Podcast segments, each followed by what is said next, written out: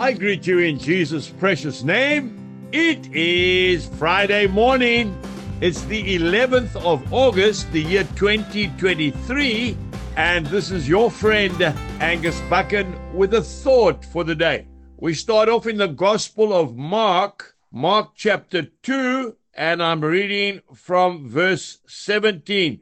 When Jesus heard it, he said to them, "Those who are well have no need of a physician, but those who are sick. I did not come to call the righteous, but sinners to repentance."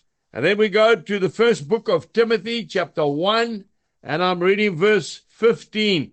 "This is a faithful saying and worthy of all acceptance, that Christ Jesus came into the world to save sinners, of whom I am chief." What do they say? It takes a thief to catch a thief.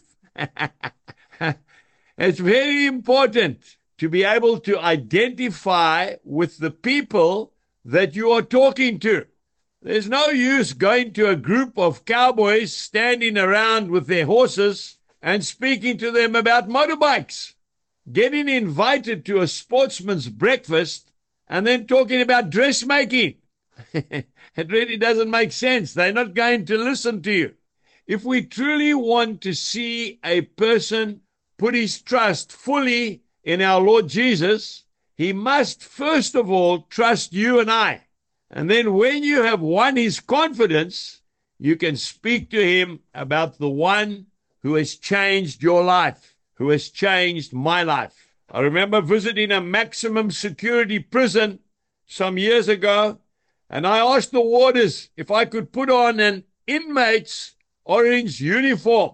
I saw those hardened criminals looking at me dressed up like them, thinking, what does this clown think he's up to, being dressed like us in this prison garb? They were sitting there with their arms all folded. Some very tough men, let me tell you, had been through a lot.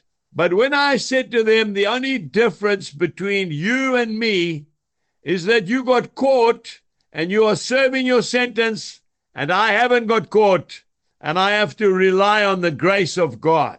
You see, Romans chapter three and verse twenty-three says, "For all have sinned and fallen short of the glory of God."